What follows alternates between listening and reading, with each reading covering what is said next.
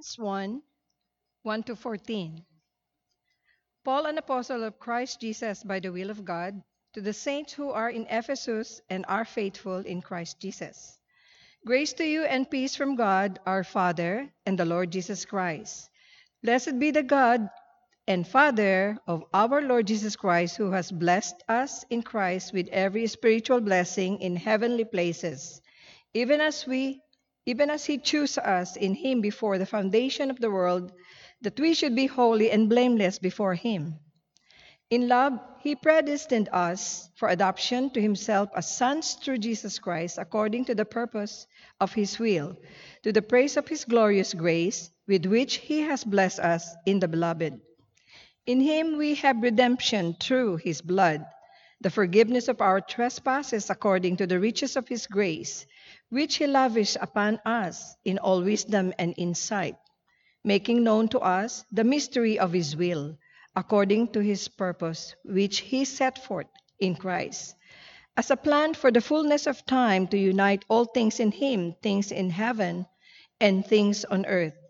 In him we have obtained an inheritance, having been predestined according to the purpose of him who works all things according to the counsel of his will, so that he so that we who were the first to hope in Christ might be to the praise of his, of his glory. In him also, when you heard the word of truth, the gospel of salvation, the gospel of your salvation, and believed in him, were sealed with the promise of Holy Spirit, who is the guarantee of our inheritance until we acquire possession of it to the praise of his glory.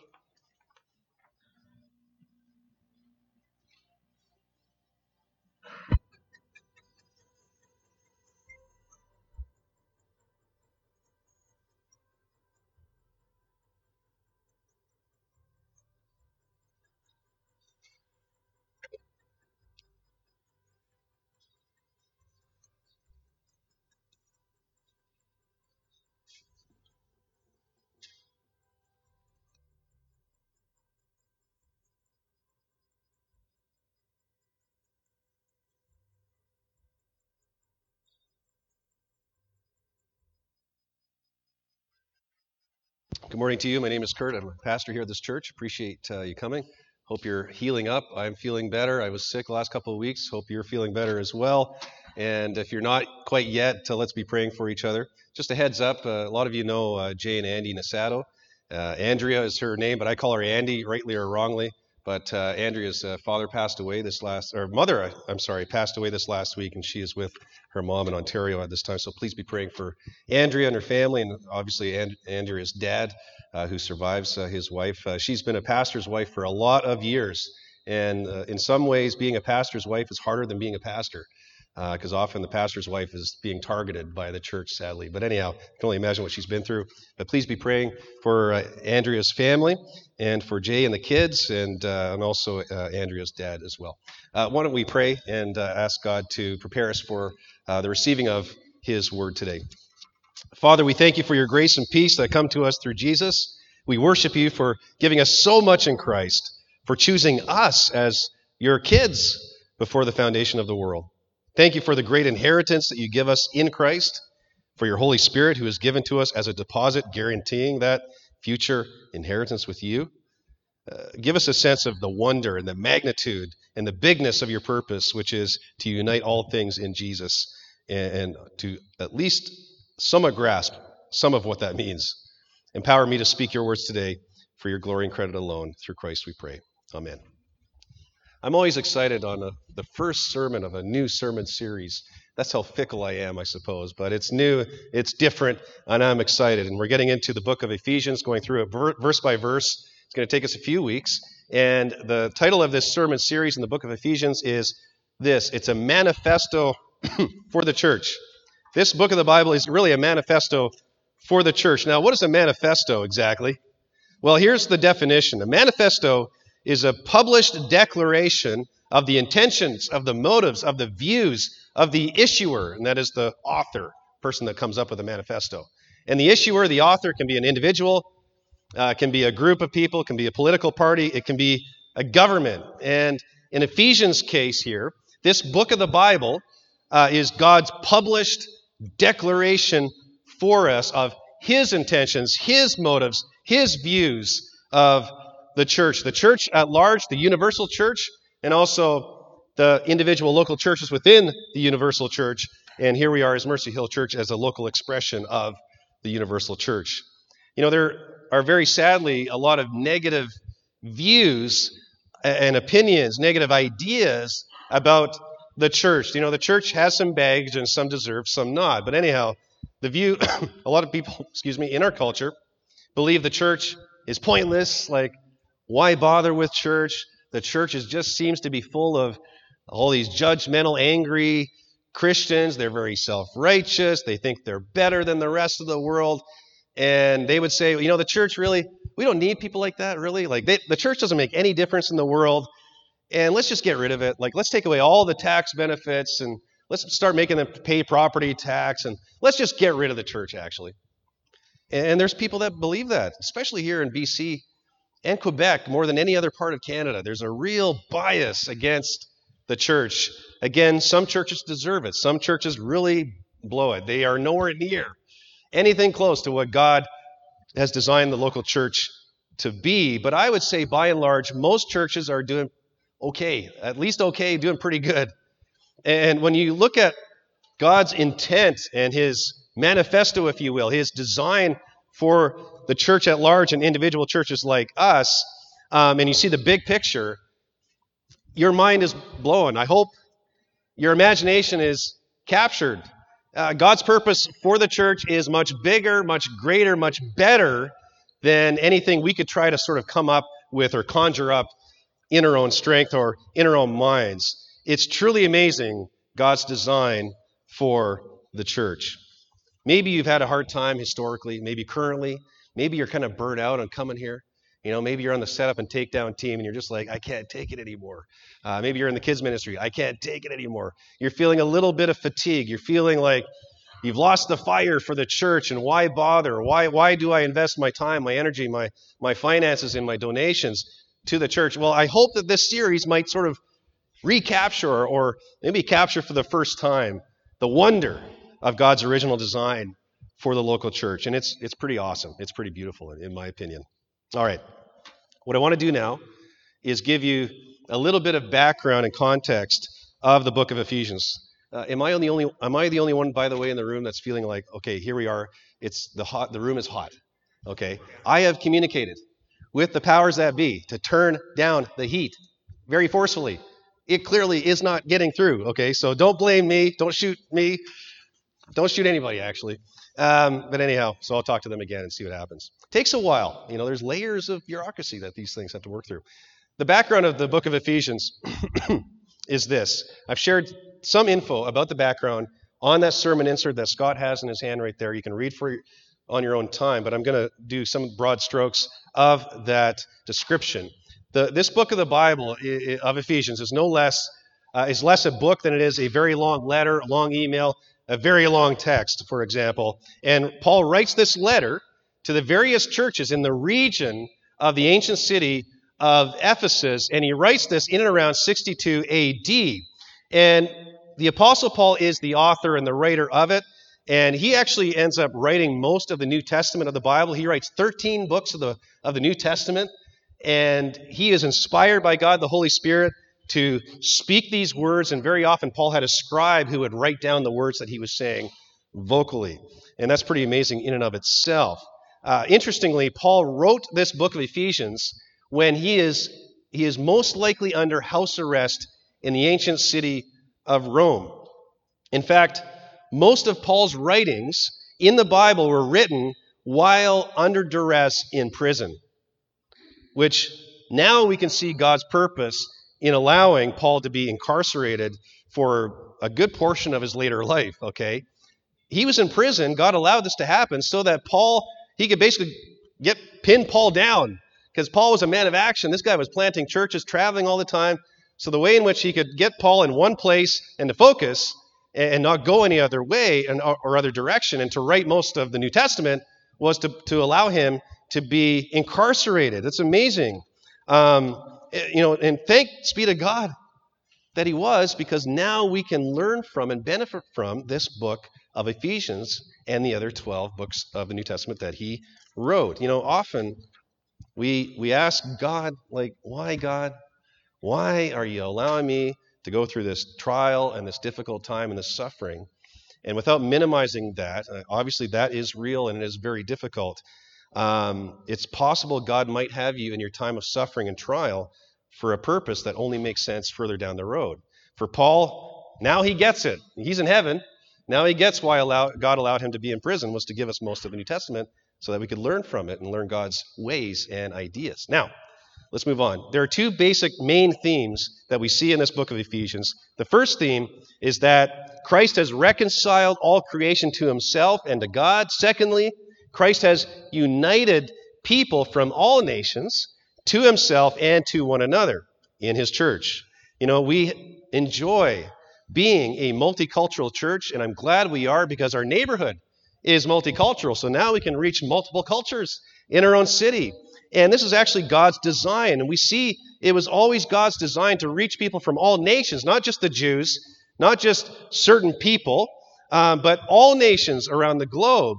And that's what our church is. And this is a good, healthy expression of God's vision for his church.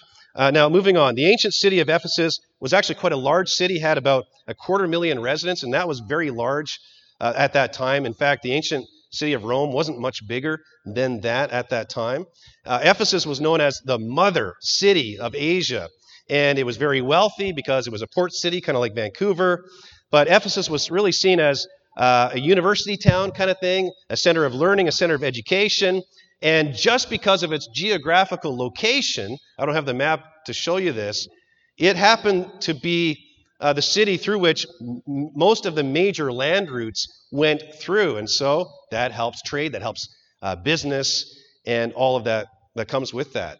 Let's talk about the spiritual background of this ancient city of Ephesus. Well, let me just put it to you that Ephesus was a spiritual mess. It was ugly. It had within it, in this city, one of the seven wonders of the world, which was the Temple of Artemis. You can see uh, the, the remnants of it to this day. There it is. And the goddess uh, Artemis was the goddess of fertility. And you can only imagine what comes along with that. There was just all kinds of inappropriate stuff going on. Um, and, and that was normalized in that culture. Kind of a lot of that's is normalized in our own culture today, very similarly. But Ephesus was a city fascinated with the occult fascinated with magic and all that came with it, and the cult and the sort of the religion of Artemis and its influence and its belief and all its messed up ideas. The, the, this cult or religion of our Artemis, it, it permeated all of life throughout this culture in that city. So it permeated your family. Uh, the, the, the cult of Artemis permeated your your marriage and maybe your side relationship going on. It permeated your business and it permeated the economy because for you to, to be a good business person in that city, you kind of had to be part of the cult, you know, because it just it just made business work a little more smoothly. Um, and, and that's just kind of how it worked back then. There's some background for you. More specifically, in the passage that we're looking at today in the first 14 verses of chapter 1, the title of this message is uh, four words redeemed to showcase God. Redeemed to showcase God. Um, why, why would we be redeemed? Why would be, we be rescued and saved by God? It's really for this purpose to put God on display, show Him off to the world. Uh, let me explain with a bit of an analogy here. Uh, this may not work for you. A lot of us, I don't know if there's many classical music fans in the room. I won't ask you to put up your hands or not. I just assume that there's not many anymore. Um, but I happen to be one, and so just bear with me. Oh, there, Bruce is one. Okay, there we go. We got one, Bruce and I. Like, and Darlene, and oh, Sharon. Okay, if you, oh, good, Lorraine, awesome, good. Okay, this will work for you. So let me just run with this. classical music and orchestras. Here we go. Um, one of my favorite classical music pieces is Requiem by Amadeus Mozart. And this is just a brilliant, mind blowing uh, work of classical music. Uh, but let's imagine, if you will, let's imagine you and I and all of us decide to go down to the Vancouver Symphony Orchestra. And wherever they go, I think there's an actual place that they go to that. I don't, don't know what that is offhand. And they happen to be performing Mozart's Requiem. one evening, and we are there to listen to this song being played by this orchestra. And there are countless musicians, there is countless uh, vocalists in the choir, and, and all of these, this entire orchestra is being led by the conductor who's got his little stick doing his thing. And, and by the time this orchestra, Eh, this massive team of people are done performing this exquisitely performed piece called the Requiem, you and everyone else there are, are, are in awe. You're just clapping your hands madly. And you say, That's amazing. That's incredible. Those vocalists were outstanding. Those, those musicians were amazing. That orchestra, that choir, the whole, that everyone there, they deserve full credit for making such beautiful, captivating music. Now, let me ask you are you right to say this? Are you right to say this and to give the orchestra full credit? No, no, no. Wrong answer. Because who was the one and the only one who wrote Requiem? Mozart, who heard all the instrumental parts and all the vocalist parts in his head before any of the world ever heard this song, before anyone performed this piece of music. One person, Wolfgang Amadeus Mozart. No Mozart, no Requiem. No Requiem, well then no orchestra playing Requiem, no choir singing Requiem. I'm not, I'm not saying that the, the, the orchestra and all its performers, and they're, they're very talented, and I'm not saying that they're not important, but what I am saying, let us give credit where credit is due. Let's give it to Mozart. And in a much more way, you, me, us, Mercy Hill Church, the universal church, we were saved, we were rescued by God to showcase us, to say, look how look how good these people are. Look how loving they are. Look, look at all the good that they're doing at the Cloverdale Kitchen and Coldest Night of the Year. Look at all the good that they're doing in our community. It's amazing. Were we saved and rescued and transformed by God to, to put us on display, to give ourselves credit and just, way to go, me, way to go, church. We believe in Jesus. We've been saved by him. Look at, look at how good we're doing now. No, of course not. No, no, no, no, no. If you take God, you take Christ and his plan out of the picture, well, none of us, none of us are making beautiful spiritual music. No, we are, we are not. We, none of us are displaying the beautiful character of God, the beautiful grace of God, the beautiful power and life change uh, that God makes in our lives. Only God can manifest all of that in us, His church. So He gets all the glory, He gets all the credit. He is the one who gets showcased here, you see. Not us, not me, not you. And this is the key purpose that we see for the church at large and for us as a local church. We were saved, we are transformed, we are rescued in order to show God off to the world, to showcase to the world how great, how good, how loving, how merciful, how kind, how awesome God is. All right, let's transition. We're going to look at this in more, more in detail. I want us to begin initially with verses 1 and 2 uh, of that passage. If you have chapter 1 of Ephesians in front of you, it probably helps a little bit. And the first thing I want to say is what we see in verses 1 and 2 is Paul's very customary greeting and opening that he gives in all of his letters to basically set things up, set the table. And in this greeting, he clarifies who he is, that he is an apostle of Christ Jesus by God's will. Now, why would he say, I am an apostle of Christ Jesus by God's will? It's really to show his authority. He, see, he wants you to listen and hear what he's writing. You know, Paul himself is a capital A apostle. He's on the same level of authority as the 12 disciples slash apostles of Jesus because he had a personal encounter with Jesus. And because of that personal encounter, that personal training, and that personal call from Jesus, he has special authority. And so he's saying, I'm a capital A apostle of Jesus. Listen up here. I got a message from God to give to you. That's why we should listen to uh, Paul saying these things. Then Paul talks about Grace and peace from God the Father and God the Son. What is grace? Grace is unearned favor. It's the saving and the transforming power that comes from God through faith in Jesus. Then peace. What is peace? Peace is the opposite of war. Okay?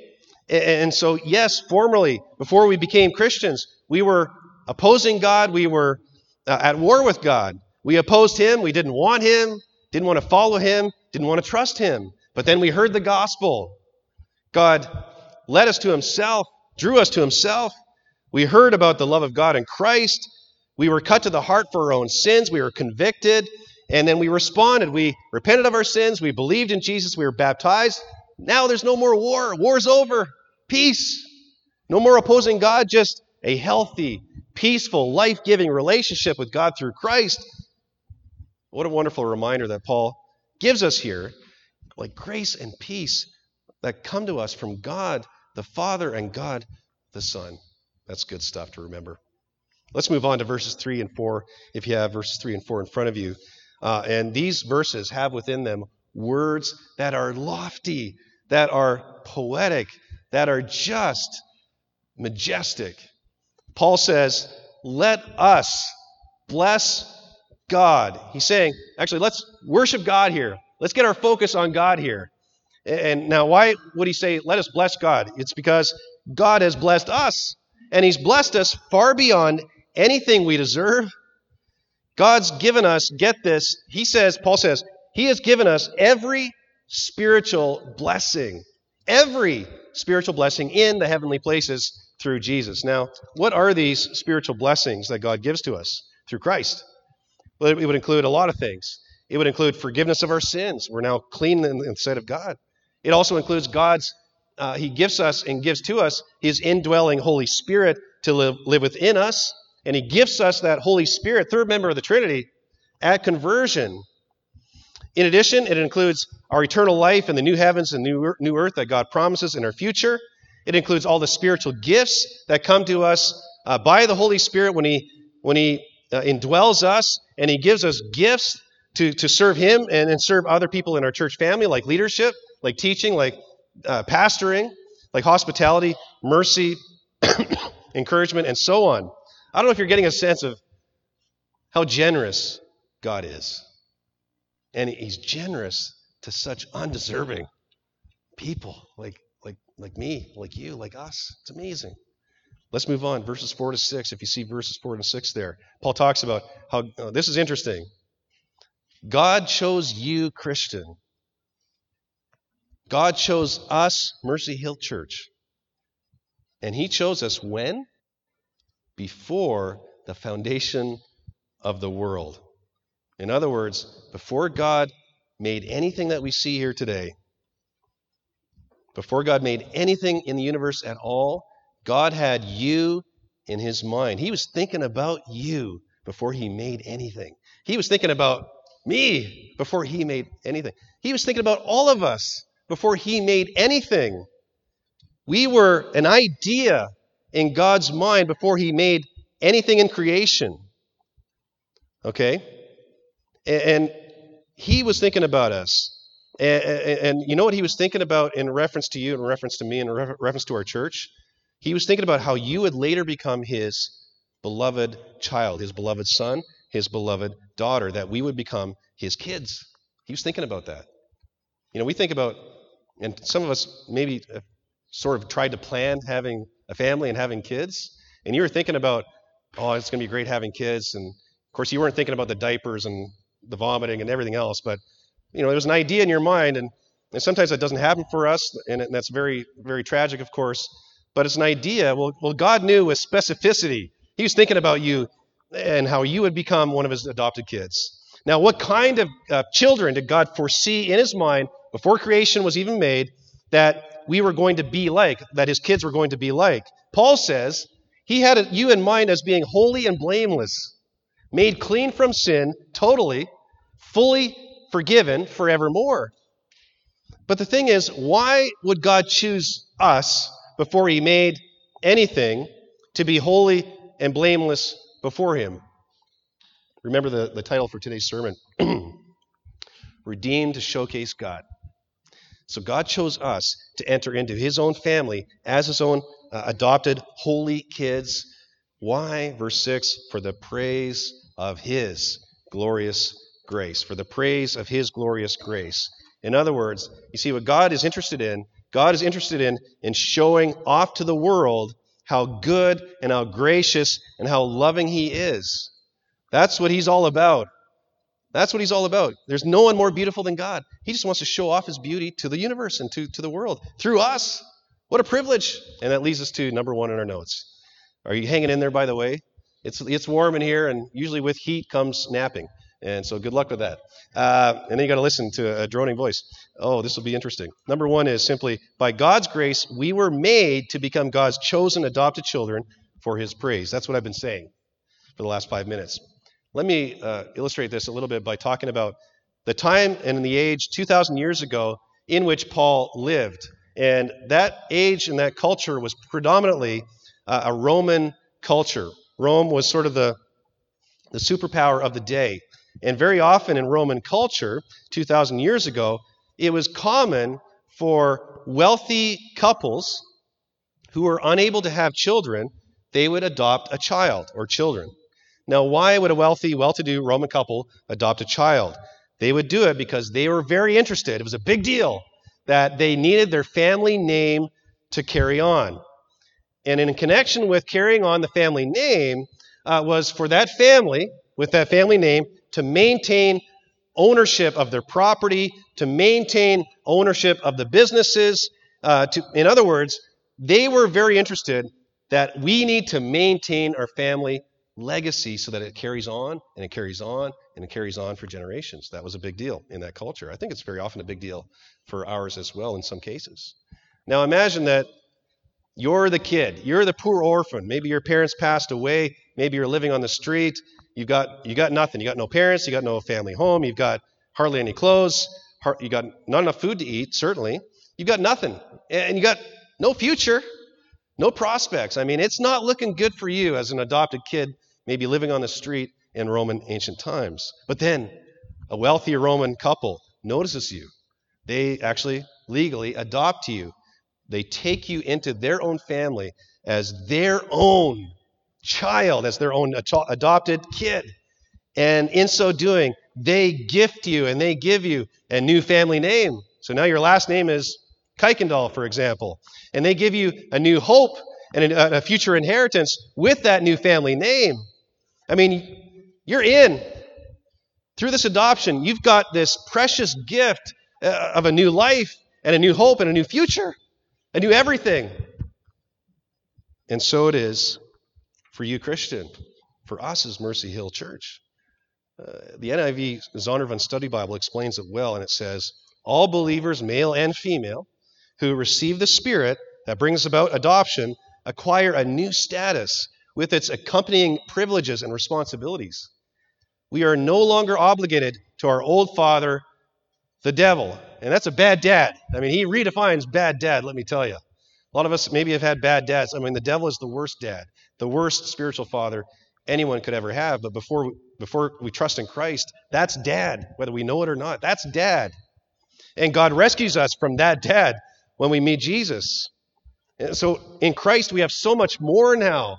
We're like that adopted Roman kid. We got more hope. We got more, more life. We got more love. We got more tenderness. We got more meaning, more purpose. All because of God's rich grace that he showers on us, all this undeserved favor. I didn't, you didn't do anything to, to earn this favor, but you're in now because he choose, he chose you in advance before creation to be made holy and blameless like he is. To make us holy and blameless. That was the whole purpose, that he would forgive us our sins through Christ. And he makes us holy and blameless for what another purpose so the world sees us and they see the pieces of work we once were and, and then they, they start seeing the changes that god's making in our lives and they're seeing the old kurt versus the new kurt. And believe me i'm still a piece of work. I think you are too actually. But compared to your former life it's it's a striking difference. And people see that difference and they're like only god could do that with that guy or that woman. And he gets the worship. When you are living a more holy life, when you are blameless, your sins are forgiven. That's how good and merciful and great and gracious our, the God of the universe is towards us. That's how it works. Isn't this, isn't this amazing? So let me close point number one by repeating it. By God's grace, we were made. This is why we exist. It's why we're breathing. It's why the, the heart is pumping. We were made for this, to become God's chosen, adopted children for His praise. For His praise. Let's move on to verses 7 to 10 if you have 7 to 10 in front of you. Paul talks about how in Jesus we receive redemption through his blood. So the blood of Christ was spilled on the cross.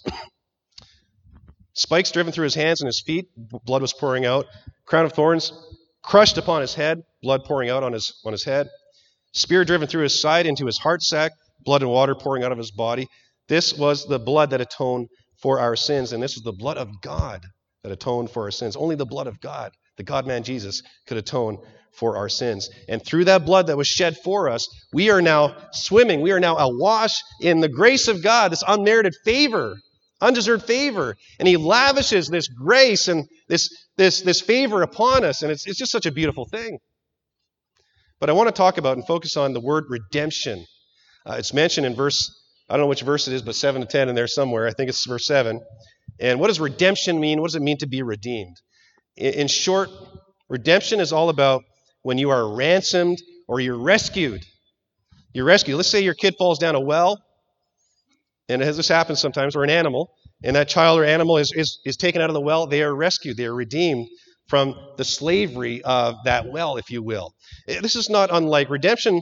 The most poignant example in the Bible, outside of redemption in Christ, is Moses, God using Moses to lead God's people out of 400 years of abusive slavery in Egypt. And God uses Moses to take them out, and they are rescued and they are saved. They are redeemed from that horrible slavery situation. Well, in like manner, in a much greater way, God has redeemed us through Jesus, the much better Moses. And we were in slavery to, to sin and addiction and enslaved, enslaved to death with no future in front of us, enslaved to evil as well. He rescued us from all of that. Then in verses 9 and 10, let's move on. Paul talks about God's ultimate plan for the universe, and it is big, let me tell you. This is a big plan. You know, we hear about all kinds of plans in our culture, like you should live for this cause, you should do, live for that cause, you should be all about this, you should be all about that. We have all these voices saying, you, you know, give your life to this. But this is the biggest plan. This trumps all those plans. And some of those plans, by the way, that the world wants us to be involved in are not necessarily bad, but they're not the biggest plan, which this is. And let me explain what this biggest plan is. God's plan for the universe is centered on Jesus.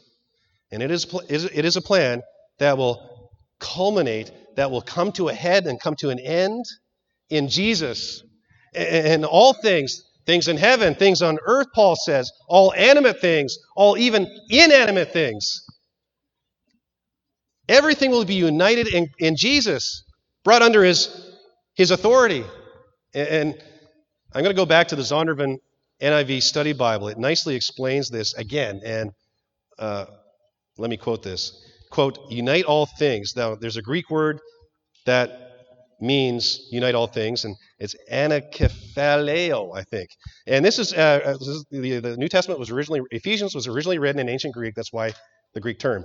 And this is a significant term that conveys three emphases in this context. So we're trying to understand how everything is united in Christ, okay? Number one, Christ is the head or ruler, King of Kings, Lord of Lords. Number two, Christ sums up or brings things into a coherent and meaningful whole. And three, Christ restores harmony in a universe that has come into chaos. Just watch the news. You'll see the chaos there. And it's why is there chaos in our world and universe? It's because of sin, human sin. In essence, the content of this mystery is God's will to sum up and unify all creation both the animate and the inanimate, under Christ's headship.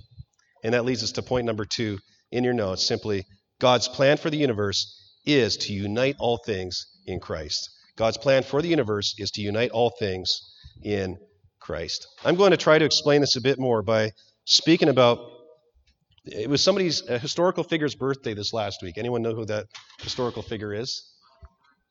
Robbie Burns? Oh, was it? Martin Luther King Jr.? No, well, he may have been. Anybody else?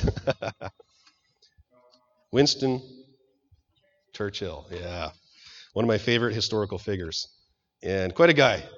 And as you may know, uh, Churchill was, was basically a, t- might get in trouble for this, but I think he might have been a terrible prime minister in times of peace, but in times of war and conflict, the greatest. Maybe the, one of the greatest leaders ever. And Churchill shone in times of war and chaos. And what the situation was during the Second World War, Hitler was making his advances on Britain. He had pretty much conquered most of Europe uh, already by that point, and now he's picking on Britain and Great Britain. And Churchill, during that time of opposition from Hitler, uh, he united the nation against Hitler. Churchill strongly defended and protected the interests of Britain.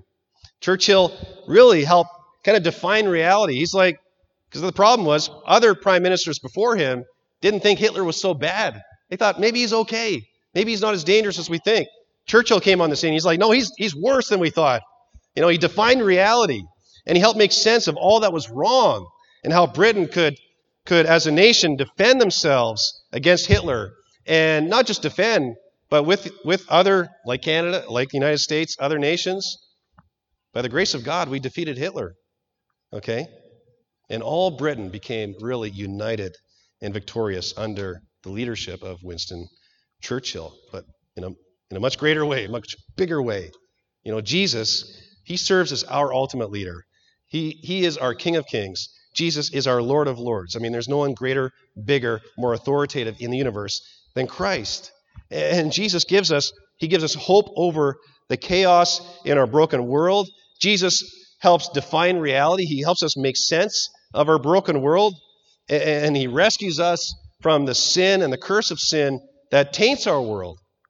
And the reason that we all exist, the reason that we are breathing, the reason that your heart is pumping blood in this moment, it really comes down to it's, it's because of Jesus. God's plan from the very beginning was to unite all things in His Son, to redeem and to rescue the world from Satan, sin, and death. And the way that God rescued us was the story of the gospel. Jesus came, and he came because God the Father, in love, sent his one and only Son to leave heaven, to take on human flesh, to become the God man.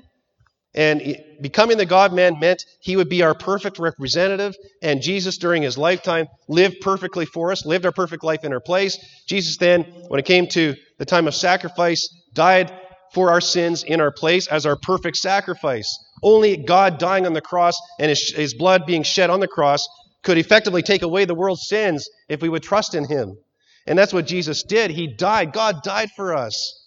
Three days later, after his death, after, after Jesus was buried, he rose from the dead and he defeated Satan's sin and death for us, and he arose our conquering Savior. Now, through that gospel, through what Jesus did, he's bringing all of his followers, all of his adopted kids together under his reign and rule, and it will last forever. What a plan. What a future. We get to be a part of this because we're in Christ. And if you're not yet a Christian, you're not yet an adopted kid of God, you're not a child of God yet, don't miss out on the plan. Don't miss out on uniting yourself with Christ, the one who loves you more than any other. Don't miss out on this breathtaking rescue mission that God is, is working through Jesus. He's bringing order out of chaos. I mean, our, our, our world is more chaotic than perhaps never ever before. And Jesus helps it make sense of everything that's happening. He brings clarity, he brings hope, he brings meaning, he brings love out of hate, hope out of hopelessness, order out of chaos come to Christ and let's have a conversation after the service or talk to a, a trusted Christian friend. All right, for the sake of time, I'm going to land this plane a little bit here, or try to. And uh, let me quickly summarize verses 11 to 14. If you see that in front of you, that's fantastic. Paul talks about the great inheritance. Maybe your, your parents passed on and you received some sort of inheritance, or an uncle, or an aunt, or a grandparent, have you received an inheritance? And who, who likes receiving inheritances? It's always a good thing, I think, unless it breaks up your family and, or siblings and causes fights. But anyhow, generally, inheritances are seen as a positive thing. Well, Paul talks about the great, the ultimate inheritance that God's adopted kids, remember, we're part of God's family, so we get the inheritance. It's a good deal.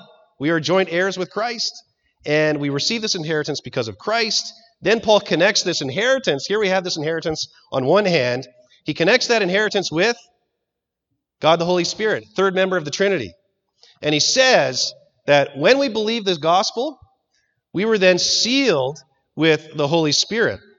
And this sealed spirit guarantees that we will possess the future inheritance from God. They're connected. So, what does this mean? Here's the thing. In Paul's day and age, I want to talk about the sealing, being sealed with the Holy Spirit for a second, if I might. In Paul's day and age, the idea of, of sealing something, you would put a seal like on an agreement or an, on, on an envelope or on a contract, and when you would put that seal on something, it would mean that you owned whatever that document was about. It indicated ownership, it indicated uh, protection for you as well. Interestingly, there's a couple of cases in the Bible where seals are put on people's foreheads, on God's people. Ezekiel chapter 9 and then Revelation chapter 7. And a seal is placed upon the foreheads of God's people. I think we might have an illustration of what that may have looked like in Ezekiel's case. Now, why was the seal put on their foreheads for God's people?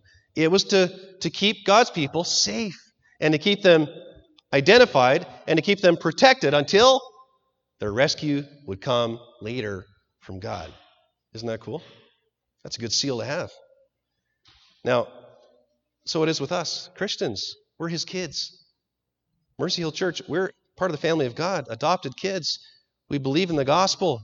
And when we believe in the gospel, God deposited within us his Holy Spirit to then empower us for mission, to then empower us for uh, being transformed into the, emission, into the image of Jesus.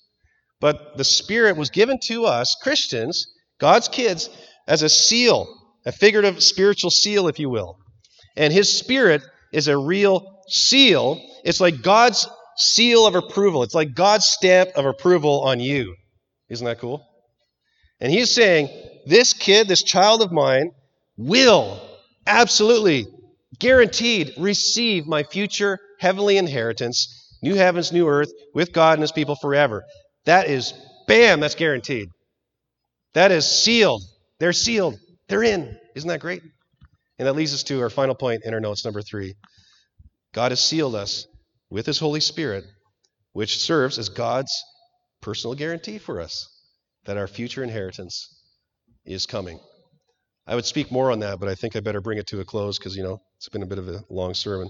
And I can't, there we go. I didn't even know what time it was until I got that sorted out. Let's pray as we uh, now respond to God. Uh, we've looked at what He said to us, and let us just now ingest that and digest what He's saying to us that we might be changed. Lord, we come to the time of the Lord's Supper, desiring to connect with you, desiring to, to be continue to feed on what we've learned in Ephesians 1 here. What a glorious, great plan that you have for us as your church family and for us individually.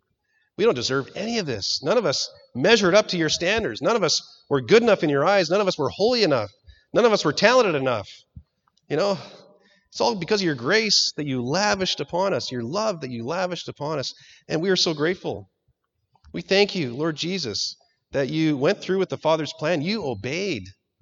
And you lived our life, died our death, rose again to make it possible for our sins to be forgiven, to make it possible for us to, to join your family. And so we come to the time of the Lord's Supper to remember and celebrate this precious gift that you've given us.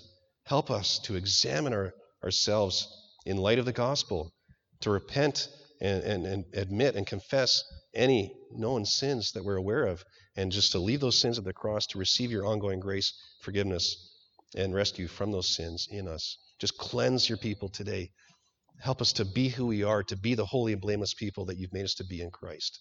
Through Christ we pray. Amen.